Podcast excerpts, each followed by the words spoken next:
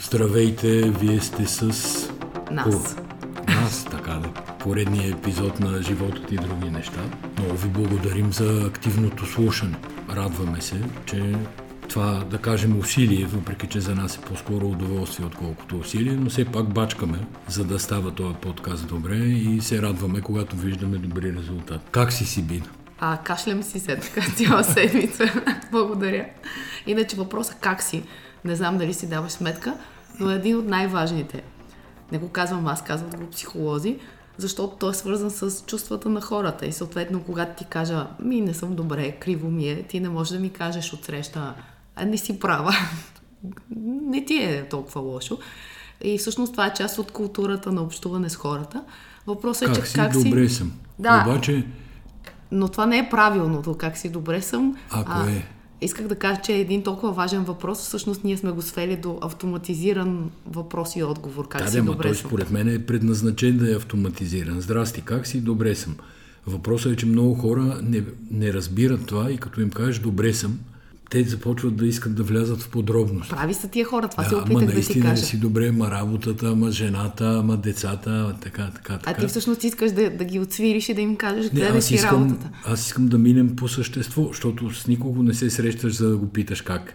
Обаче, Нали ако така? истински се интересуваш от другите хора, всъщност основно и първо, което трябва да научиш е те в каква е кондицията, защото може човек да е тъжен, може да е много щастлив и весел и това са емоции, които да влияят Добре. на вашия разговор. Добре, ма ти представяш си да срещнеш някого и му кажеш, здрасти, Пешо, как си? Той ми тъжен съм. Аз не, мен не ми се е случвало. Е, това сте вие мъжете. Между другото, днеска, днеска във ваша чест в Булевард България има една статия, която казва, че рецесията на приятелството, т.е. кризата на приятелството, удря най-силно мъжете.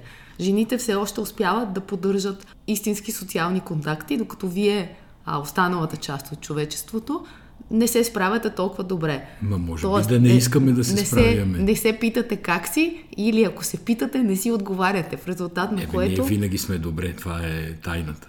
Не, И- в резултат на което се стига до физически заболявания. Едно изследване сравнява а, липсата на социални контакти с а, тютюнопушенето. Ама ти както и, и, контакти не обичаш да поддържаш и пушиш, не знам въобще къде ще му Еми, излезе край. Значи как си? Зле съм.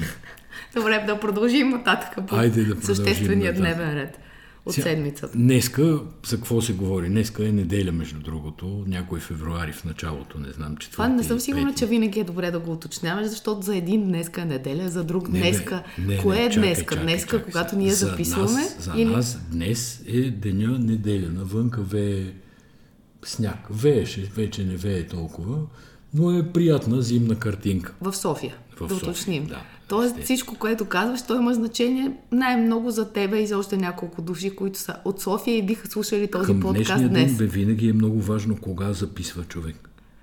Защо? Ами, за да могат хората да се ориентират правилно във времето и в пространството. Но И в... Нали, защото ние все пак, колкото и да се шегуваме, сме такъв политико-информационен подкаст. И в политико-информационния смисъл е важно да се знае кога се записва, т.е.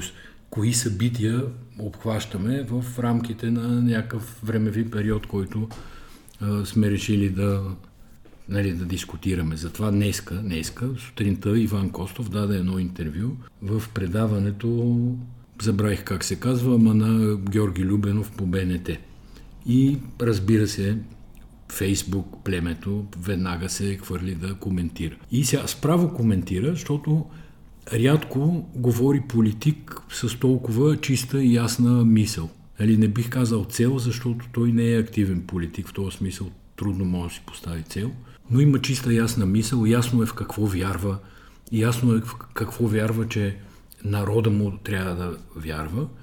И това прави нещата някакси да изглеждат много прости, а те не са никак прости. Но, например, нещо, което с извинение, нали, аз повтарям в няколко подкаста, че няма криза в България, а, Костов го формулира много ясно. За економическа криза става въпрос. И това цялото плашене, зимата и така. е.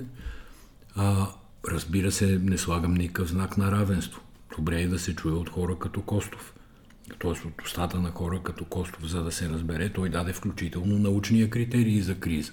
две нали, последователни, последователни три месечи с отрицателен ръст. Да. А тук ръста е непрекъснат.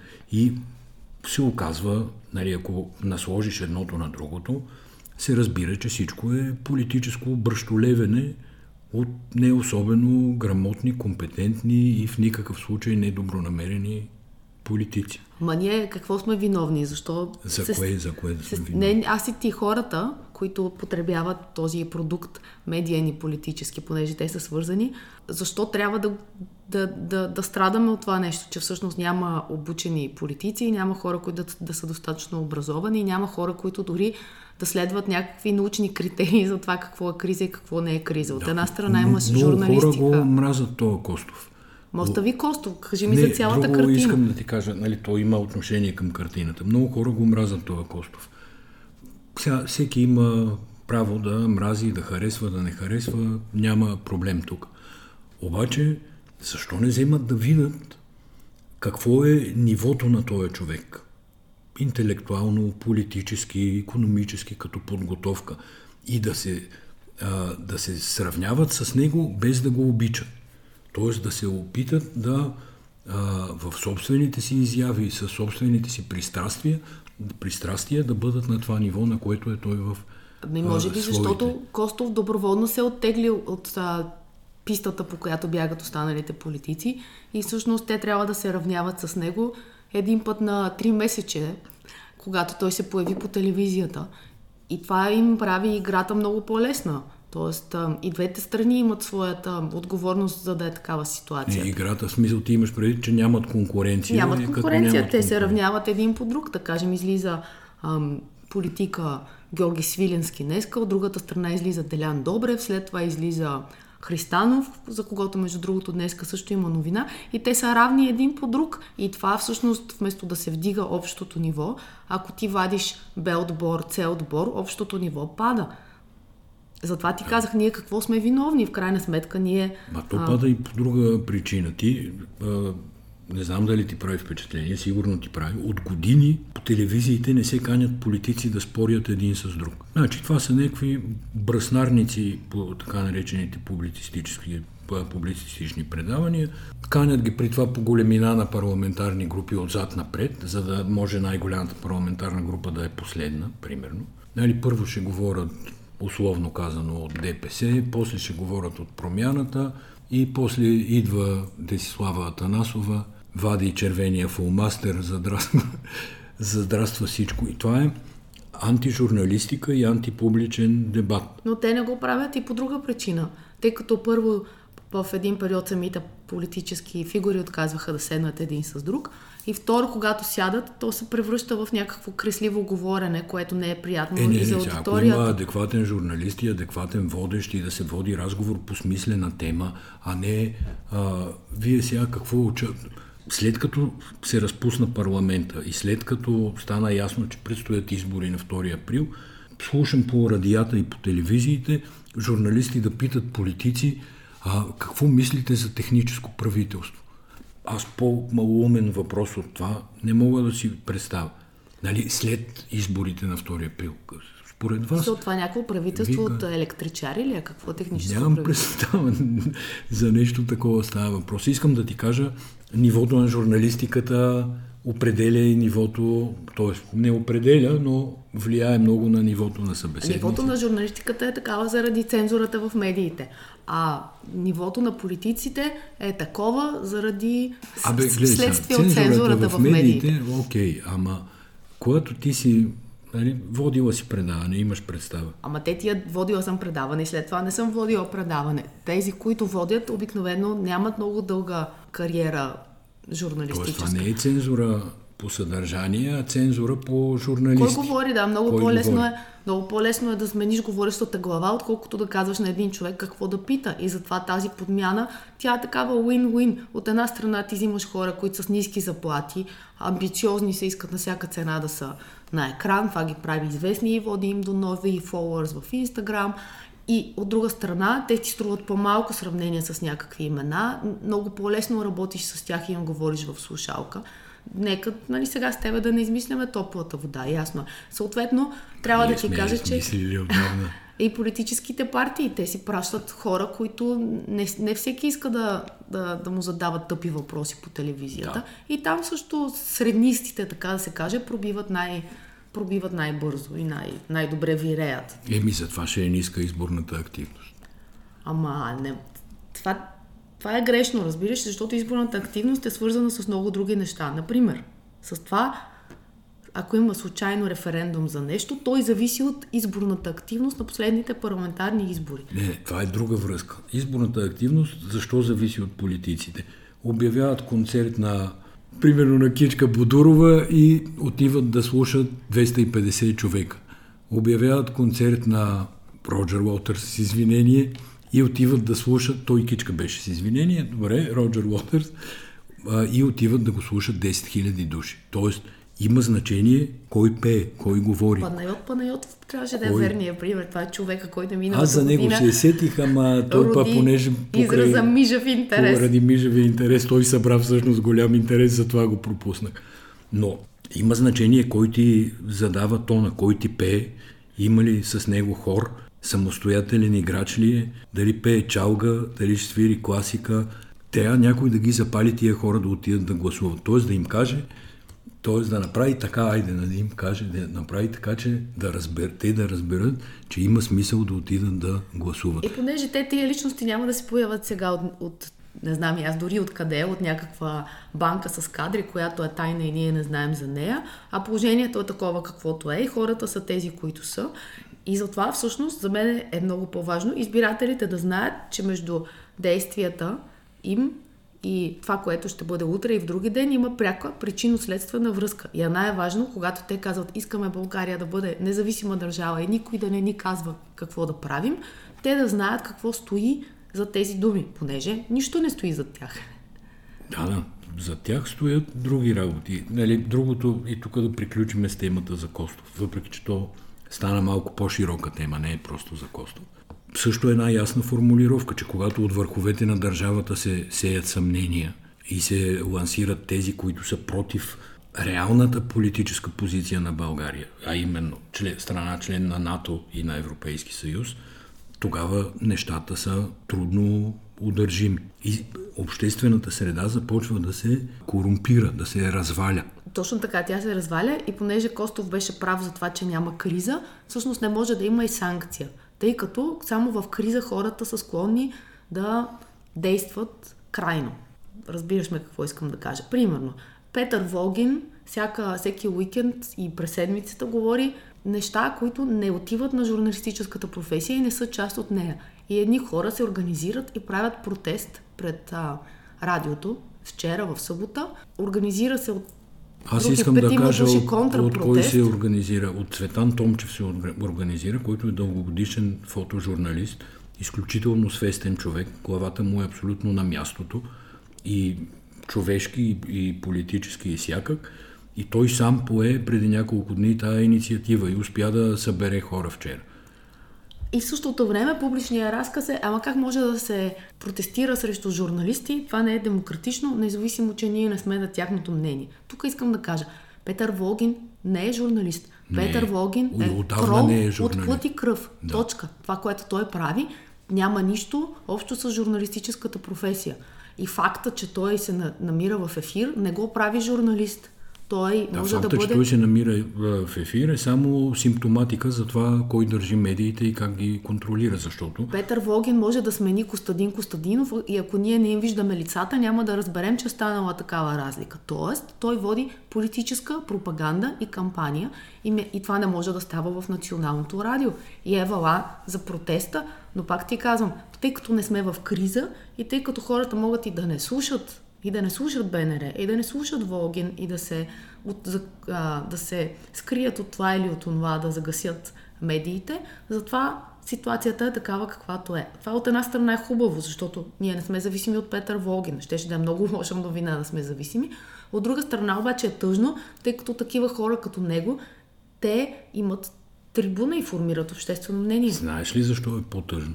Защото тези, които гласуват масово, те слушат БНР и Петър Волгин, радиоточките по селата още работят. Тия там, те не могат, не знаят, да си, как казваш ти, да си загасат БНР, БНТ и така нататък и да си превключат на други медии. Няма. Имаше, скоро гледах една графика на покритието на интернет в България. 50 и няколко процента. Много сме зле. Много сме назад в Европейския съюз. Глупости. Би трябвало България да е страна с най-голямо не, интернет покритие и с най-бърз интернет. Не, аз не говоря за покритие в технически смисъл на думата, а покритие в смисъл на употреба. Не си спомням сега точно, но беше аз вече не я, на я Евростат, я нещо подобно. Според мен хората висят масово пред телевизора и висят масово в Фейсбук от това, което виждам. Отделно ти имаш едно цяло поколение, което отглежда децата си през Viber. Това са така наречените гастарбайтери, които си оставят децата при бабите и дядовци. Тия са извън България. И бабите и дядовците тук през Viber правят mm. връзка с родителите и възпитават тия деца и родителите им ги виждат. Тоест не съм съвсем сигурна, че това са откъснати хора. Въпрос на избор е в крайна сметка какво да слушаш. Абе, не е на 100%, но да, въпрос на избор е. Друга една в този смисъл статистика, която пак погледнах, мисля, че беше тая седмица, е, че само 2%, 2% от възрастните хора в България се образоват. 2%. А нали става дума да се образоваш след като си завършил там, каквото си завършил, работиш по време на работа да се образоваш. Мисля, че една от страните, Латвия, Естония, може би беше на първо място с 37-8% от възрастните, които полагат усилия да се дообразуват. България е 2. Ма, защо да се образоваш, и... когато никой не го иска от теб? Това е ти се лишаваш от свободното си време. Е, сега това е въпрос на да си актив. Ние, ти се образуваш всеки ден, аз се образувам всеки ден. Това ми е Дали, професията. Е... Въпросът е, че ако работя нещо свързано с физически труд или ако съм в сектора на обслужването, последното нещо, което бих искала е да се образовам. Това е ролята какво, на... какво ще искаш? Това... Да, да фърляш салфетки в бият? Не, да, да си почивам нещо, да си пусна телевизора за това, което говорихме преди малко.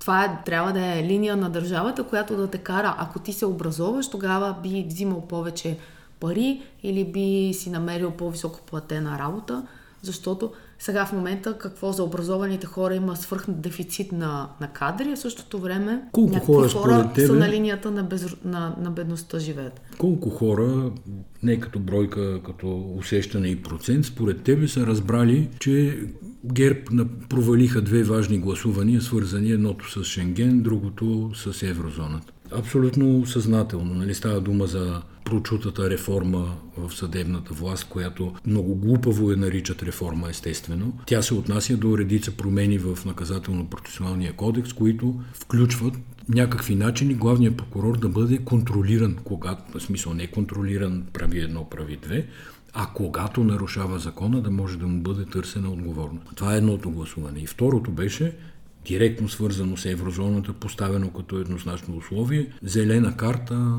там има някакви проблеми, български застрахователи не си изплащат обещетенията, твърдат, че всички са злонамерени и ги мамат и и крадат. И Европейския съюз искаше преди различни доклади, сега на 13 има междинен доклад за напредъка към еврозоната, то е въпрос да бъде решен. Та, според тебе, колко хора разбраха, че ГЕРБ реално по две ключови решения провали гласуванията и на този етап провали и напредъка по Шенген и напредъка по еврозоната? А ако прием, че 60% не гласуват, значи остават 40%. От тия 40% половината гласуват за тия 5 партии, които, даже повече за тия 5 партии, които провалиха тези гласувания, за които да, говориш. Да, коректно е всъщност да се каже, извинявай, имаше... само скоба. Да, 5 партии са, но реално ГЕРБ са тези с претенцията за големи евроатлантици и те са партията с най-голям брой депутати. В този смисъл за това върху тях пада отговорността. Но все пак съучастието на Стефан Янев, съучастието на БСП също не са за пренебрегване. Стефан Янев е там олимпиец, той във всичко участва. Е, тя е Корнелия е шампионка, известно е, тя е доста гъвкава политически, но, но все пак тази коалиция, която на няколко пъти се оформи, беше кръстена и хартия на коалиция и каква ли не, си се оказа доста трайна. В този смисъл аз се радвам, че мандата на това Народно събрание свърши и много с нетърпение очаквам да имаме избори на 2 април и да видя резултатите след това. И се надявам България най-после да, да има някакво правителство. Каквото и да всякаквото и да е то да е силно, но все пак да има правителство, което да си действа в рамките на Конституцията. Гешев беше на молитвена закуска в Съединените щати и това предизвика буря в чаша вода, но все пак чашата е голяма. Искам да кажа, не, не малко хора се интересуват от това. Или бурята е голяма в чашата. Но има немалък кръг от хора, които се интересуват от това. И там отговори много не бяха дадени. Например, защо изобщо отива, с кого се е срещал, е, толкова много снимки имаше. А защо отива? Имаше Мисля, снимки. че е ясно, защото Гешев от самото начало гради образа на американско ченге, ако мога да си изразя с някакъв филмов. Да, да, ма сам си го Жаргон. гради, защото Естествено. а, нали, самите американци, така да се каже, по никакъв начин не потвърждават това. Сам си го гради още повече, че компанията, в която се оказа, че е бил, е именно Хамид Хамид от ДПС. Ако не знаете кой е Хамид Хамид от ДПС, това е, наричат го законотворецът на Пеевски. Това е един човек, който абсолютно няма никакви политически задръжки. Стига ви едно интервю да му изгледате по телевизията, за да видите някаква без, безкрайна наглост. И той е човека, който пишеше всъщност законите на, на Пеевски. Та заедно двамата се оказа, разбра се от снимките, че присъстват на тази молитвена закуска, която иначе е известна като закуската на Цветан Цветанов години Ама наред. това е на альтернативна молитвена закуска присъстват, защото реално тая молитвена закуска се превръща в, в годините, в а, така много широко отворена врата за лобизъм от различен характер. Американската администрация, тъй като все пак това се води под егидата на американския президент, независимо дали е Байден, Тръмп, Обама, Клинтън и така нататък, Американската администрация решава да... Постесни малко. Да, да постесни малко нещата, така че ако тя е ангажирана с това, вътре да не попада който и да е. И съответно се осъществява втора молитвена закуска, която там на една от снимките на Гешев отзад на монитора, на монитора където гледаха закуската уж, пишеше еди къв си breakfast gathering, т.е. събиране за молитвена закуска. Това е втория синод, втората молитвена закуска. И сега тук трябва да се каже, че от няколко години Пеевски и Домощиев конкретно влагат много пари в а, американски лобистки компании, понеже каза Хамид Хамид. Скоро някой беше извадил конкретно на Домощиев, мисля, че нещо от порядъка на милион на година долара, той харчи за лобистки цели. Най-вероятно ги харчи и за собствени цели, той има фармацевтичен бизнес и така нататък. Но някак си, да викаш присъствието на Хамид Хамид, започва да провокира така едни съмнения с главно С. А и доколкото ДПС може въобще да се каже, че има някакви проблеми, те са свързани с закона на Магницки и списъка Магницки, който е американско ноу-хау, т.е. съвсем нормално е те в тая посока да ходят и да опитват да лобират.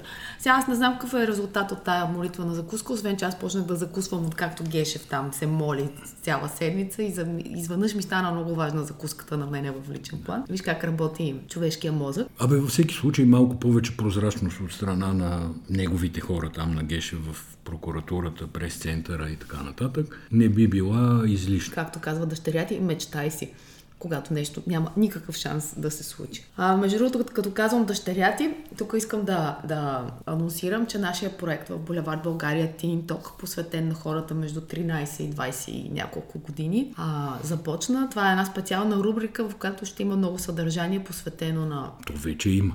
да, точно така. Има много съдържание посветено на младите хора и ще направим една серия от подкасти с специалисти, които ще ни учат как да си говорим с тинейджери. Звучи като въпроса То как е- си в началото, да, обаче... То е добре и тях да ги научат как да говорят с нас, защото и това е известен проблем. Сега не знам по политически теми да продължим ли да говорим, а има какво да се говори. Като фон на всичките разправи и политически стоят едни местни избори. Борисов поиска оставката на Пловдивския кмет. Той преди няколко месеца каза, че няма да, е, няма да го кандидатира за следващ мандат като кмет на Пловдив. Здравко Димитров, мисля, че се казва кмета, Зико му викат в Пловдив. Ама малко стана неловко, защото викам, като прочетох заглавието, нали, Борисов поиска оставката на Пловдивския кмет, викам, леле, то Борисов е нали, за панаира нещо се е впрегнал, иска да изчисти имиджа. То се оказа, че му е иска за ремонтите на, На два стадиона, На два Пловдив. стадиона. Между другото, аз така като тебе се очудих и си казвам, бре, Да. какво става тук? А то два стадиона. Всъщност около Пловдив има доста, доста скандали в последните месеци. Така че с право Борисов гледа на там, все пак местните избори са важни. Отделно да не пропускаме, че Борисов е водач на и на Пловдивската листа винаги. От край време. Не, че ходи в Народното събрание, нали, отказва се но все пак ще му трябват гласове. Да, а на миналите избори ГЕРБ биха с много малко продължаваме промяната в Плодив и правилно мисли. Тоест политически Борисов си действа а, добре. Сега той е застанал до бившия кмет Иван Тотев, но това, което искам На когото му създаде преди това доста ядове Това се въздържах да кажа, да, да но, но вече всичко е забравено и може да си гледа с а, розови очила към него. Това, което всъщност исках да ти кажа, че на Здравко Димитров все пак ще му е трудно с общинския съвет да работи, защото там ако хората на ГЕРБ го бламират, тогава той ще остане в някаква изолация. Той реагира с думите, че не ме е избирал Борисов, за да ме сваля той. Ма това е частично така, защото все пак Борисов го е избирал. Истината е, да... че Борисов го е, да, го е избирал. Така. Ако случайно се стигне до оставката на Здравко Димитров, това, което е интересно, че поради късия срок, по-малко от година до местните избори, всъщност няма да се провеждат частични избори за кмет, ами трябва да бъде назначен кмет. Въобще в Пловдив не изглеждат добре нещата, като се почне от оня пробива за пригребната база, да. Пловдивския панаир, сега тия клубни стадиони за тия клубове, очевидно, че са важни. Тютюновите складове, дето периодично горят и строят по тях а, някакви нови сгради. Така де. И, и всъщност Пловдив е пример за това как а, преди, имайки централната и местната власт на, в, на големи региони на България, в много градове, реално ГЕРБ много лесно управляваше защото местеше едни пари от централния бюджет, да кажем, към регионалните бюджети. И те а, можеха да си финансират тези проекти, да кажем, за стадионите от Министерство на спорта отпуска пари, докато сега, когато централната власт не е в ГЕРБ, почва да има къде са парите, къде са стадионите. И той днес, ако се върнем на интервюто на Костов, той каза, те ГЕРБ си управляват, давайки пример с а, институциите, примерно КЗК друг, и друг тип такива регулаторни органи, но тази връзка с, все пак с централното финансиране от централния бюджет беше прекъсната и затова започнаха веднага да се явяват и такъв тип проблеми по места. В София, в Борисовата градина, някой влезе и отсече 20 дървета. Няма. Да, де, там, който е собственик. Това става дума за територията на бившата капалня Мария Луиза, басейните. И това е, разбира се, изключително вандалска история. Като тук сега трябва да се разбере администрацията докъде има участие, докъде няма участие. Ако няма, защо няма, защото трябва да има. Нали, те трябва да са уведомени, трябва да контролират, ако има някакъв разрешен процес. Но то има разрешен процес за 7 или 9 дървета. Районният кмет Трайчо Трайков е издал разрешителното, като Четири от тях са след, Абе, някакви... след оценка на, да, на, на залесяването, което казва, че те не са годни. Мисля, че са изсъхнали дървета, другите са някакви саморасли круши и сливи. И обаче да, инвеститора... това безсилие толкова години... Ма тотално безсилие. Тая държава и тая София да, това са, не знам колко бяха там, 30 на декара на средата на Борисовата градина. Седат запуснати, не че в София има паркове, няма паркове. А и практиката показва, че ти дадеш ли разрешително за е толкова, те ще ти откъснат нали, могат да изсъкат цялата Естествено, Борисова това нито държава, нито общинска власт може да си наложи волята, ако трябва да си изкупи обратно тая капалня. Когато държавата ти е безсилна, означава, че ти си бананова република, не си европейска държава. Само, само в такива държави може да каже, че властта е безсилна. Та в случая с Вълка е, че просто той си е изсякал каквото е трябва, той си има инвестиционен проект и сега и районният кмет и кмета на града Йорданка Фандъкова, която пък е извикала Трайчо Трайков да се обяснява, малко след дъжка чулка, понеже те не могат дори да го накарат да ги засъди обратно тия дървета. И да, това е като изгорелите тютюни някакви складове в Пловдив. Те изгорели и какво да ги правиш? И тук е, дърветата са изсечени. Каквото било било. На най-хубавото събитие тази седмица, на което ходихме, беше...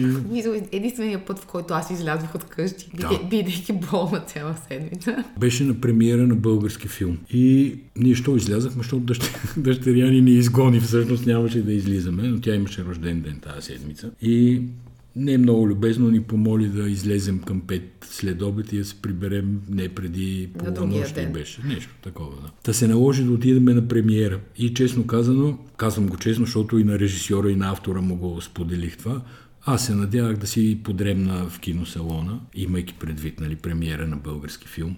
Обаче а, се случи нещо съвсем различно. Сега филма се казва Шекспир като улично куче. Режисьор е Валери, но му забравих второто име. Не, днеска си въпрос. Това е момчето от Народния театър, който е един от малкото хора от състава на Народния театър, които протестираха Ставам те се гърчиш тук, ако открито в защита на, то не на Морфов, ами на всичките там истории, които се случват в Народния театър. Валерий Орданов се казва. Така. Момчето, което си обръсна главата и който вече, нали, мисля, че не е момче. Значи Млад, шапка мъж. му свалям за, на Валери за филма, тъй като той е сценарист и режисьор на филма. Доколкото знам, частично автобиографични неща има в а, този филм. Но това е нещо, което на всяка цена трябва да се види. Не го класирам просто като добър български филм, а като добър филм така наместваш се в целия поток неща, които гледаме и всъщност в много отношения по-добър. И да кажем е този Захари Бахаров. Браво. Е, така. Когото не харесах много в януари, защото просто не му отиваше според мен ролята. А каза си го сега, миналия път се въздържа. Да, да, но сега, понеже имам за какво да го похваля, мога... Ма не, то не е виновен, така да се каже човека но Захари Бахаров направи невероятна роля. И отделно в този филм всъщност главните роли са на три деца, такива актьори на по 22-3 години, две момчета и едно момиче. Те са им първи филмови роли въобще в живота. Дебют филмов е за тях. И тия, те играят Тия страхотно. деца играят невероятно. Но целият филм като първо като динамика. Забранявам да го разказваш. Не, добре, само го описвам. Да. Първо като динамика, второ като жанр. Няма никакво българско тюхкане, охкане, вайкане, няма някой да реве два часа да си дере ризата.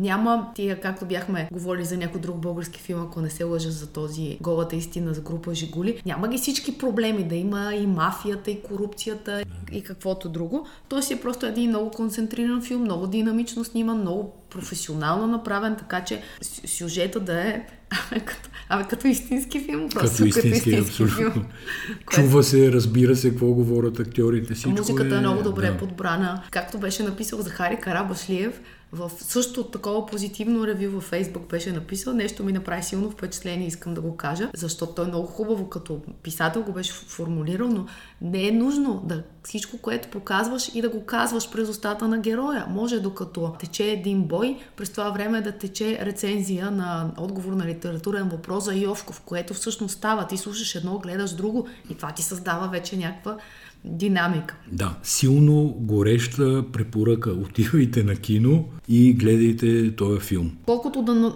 Народния театър, за съжаление там новините стават все по-абсурдни. Тази седмица смениха министъра на културата, вече не е Велислав Минеков, а новия министър на културата е Найден Тодоров от Софийската филхармония, еродиран човек, уважаван. Да, за когото всички се изказват с доволно уважение, трябва да се каже. Смятам, че хода с Минеков беше правилен, защото наистина се създаде лоша атмосфера. Въпросът е обаче, че в момента това, което се опасяваме, че все пак тази опозиция в Народния театър, която има някаква легитимна теза, тя няма, тя вече няма никакъв излъз и няма, не може да и се чуе Няма дума. институционална подкрепа. Да, и тук визирам случая с частен съдебен изпълнител, който е връчил на Александър Морфов писмо, в което иска от името на, естествено, на директора на Народния театър Васил Василев, Морфов да даде обяснение. И това, ако... Да, и това става малко абсурдно, нали? Тръгват по някакви юридически пътища да действат. Аз смятам, че Морфов достатъчно обяснение даде, а предполагам и, че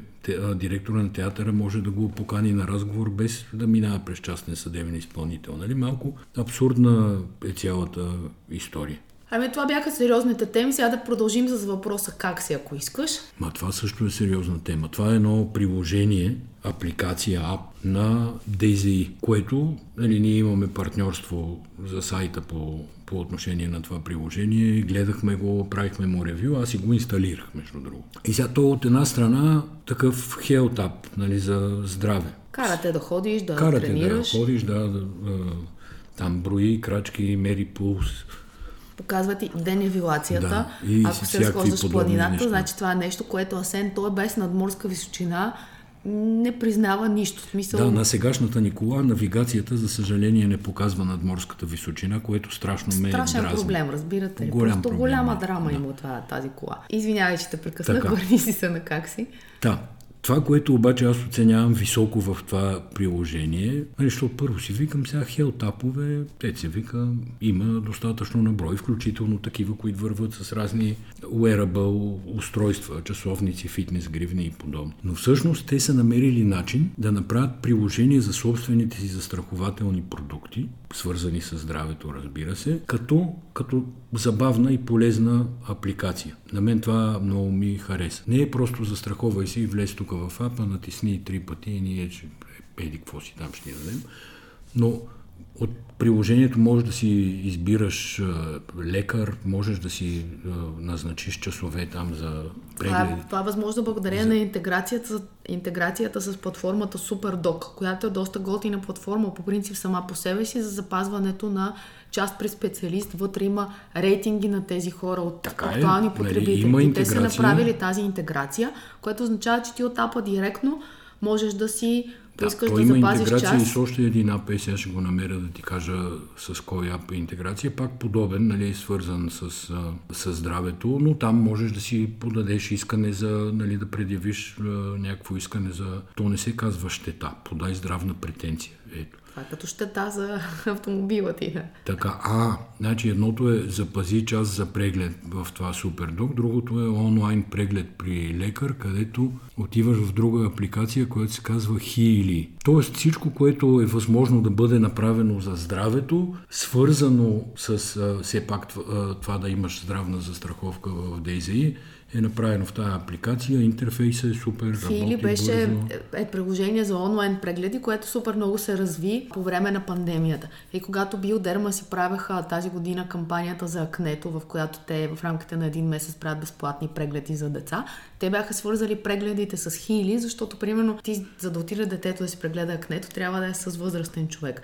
И в пандемията това беше трудно и всъщност ти през екран можеш да си покажеш обрив, пупки, каквото имаш. Така че тези интеграции за мен са много готини. Отделно това, което хитро правят с, в приложението, е, че те ти а, дават а, такива награди, ако отговаряш на въпроси. А тези нагро... на... въпроси са, какво беше казал, за само 2% от българите, че се че обучават. Се обучават да. Е, е, тия са форма на, на обучение, защото те като ан- анкета ти задават въпроси, да кажем, за холестерола. За... Да, ти трупаш едни точки, които се наричат Дези и Перли. Ето аз тук съм натрупал 150, докато разглеждам апликацията. И всъщност чрез тях можеш да пазаруваш определени продукти с намаление. Да кажем, вземи 10% отстъпка от еди кой си спортен магазин, вземи 30% отстъпка от еди кой си очила или еди колко си Дейзи и Перли. Тоест, препраща към други, нали, както интеграцията на аповете там на Хили и на Супердук, препраща към трети страни, но с съответен бонус, който дава самата апликация на Дейзи. Та така, доста добре са го измислили според според мен. И така стигаме до рубриката, необявената рубрика Какво гледаме. Никой не знае какво гледаме, освен този филм на Ким. Какво гледаме, Асене? Аз гледам един страшно як сериал. Казва се The Mayor of Kingstown. Кметът на Кингстаун. Къде го гледаш? Гледам го в... В хола, шегувам се. В Не, Netflix. в Sky Show Time го гледам. А, да гледаш Sky Show Time е на телевизора, пак чрез апликации. Мисля, ние сме се абонирали за Sky Show. Ние сме се абонирали отдавна за Sky Show, защото, нали, разказваме на хората къде какво има да гледат. И сега не върви да не сме се абонирали и да не знаем. А ние Но, там не гледахме Тълса Кинг. Там гледахме Тълса Кинг. Добре, да. И не бяхме доволни, защото върват там бавно епизодите. А Въпреки, той знаеш че... ли, че Силвестър Сталон сега ще прави шоу и влиза като Кардашиан, че му влязат да камери вкъщи. И, и има реалити за Силвестър е, Сталон страшно. и дъщерите му и жените му. Много се развълнува. И сега Paramount са си снимали реклама с Сталон Фейс, се казва. Тази реклама реклама ще им бъде рекламата за Супербол, което мисля, че е на 13 февруари. Но кажи си какво гледаш.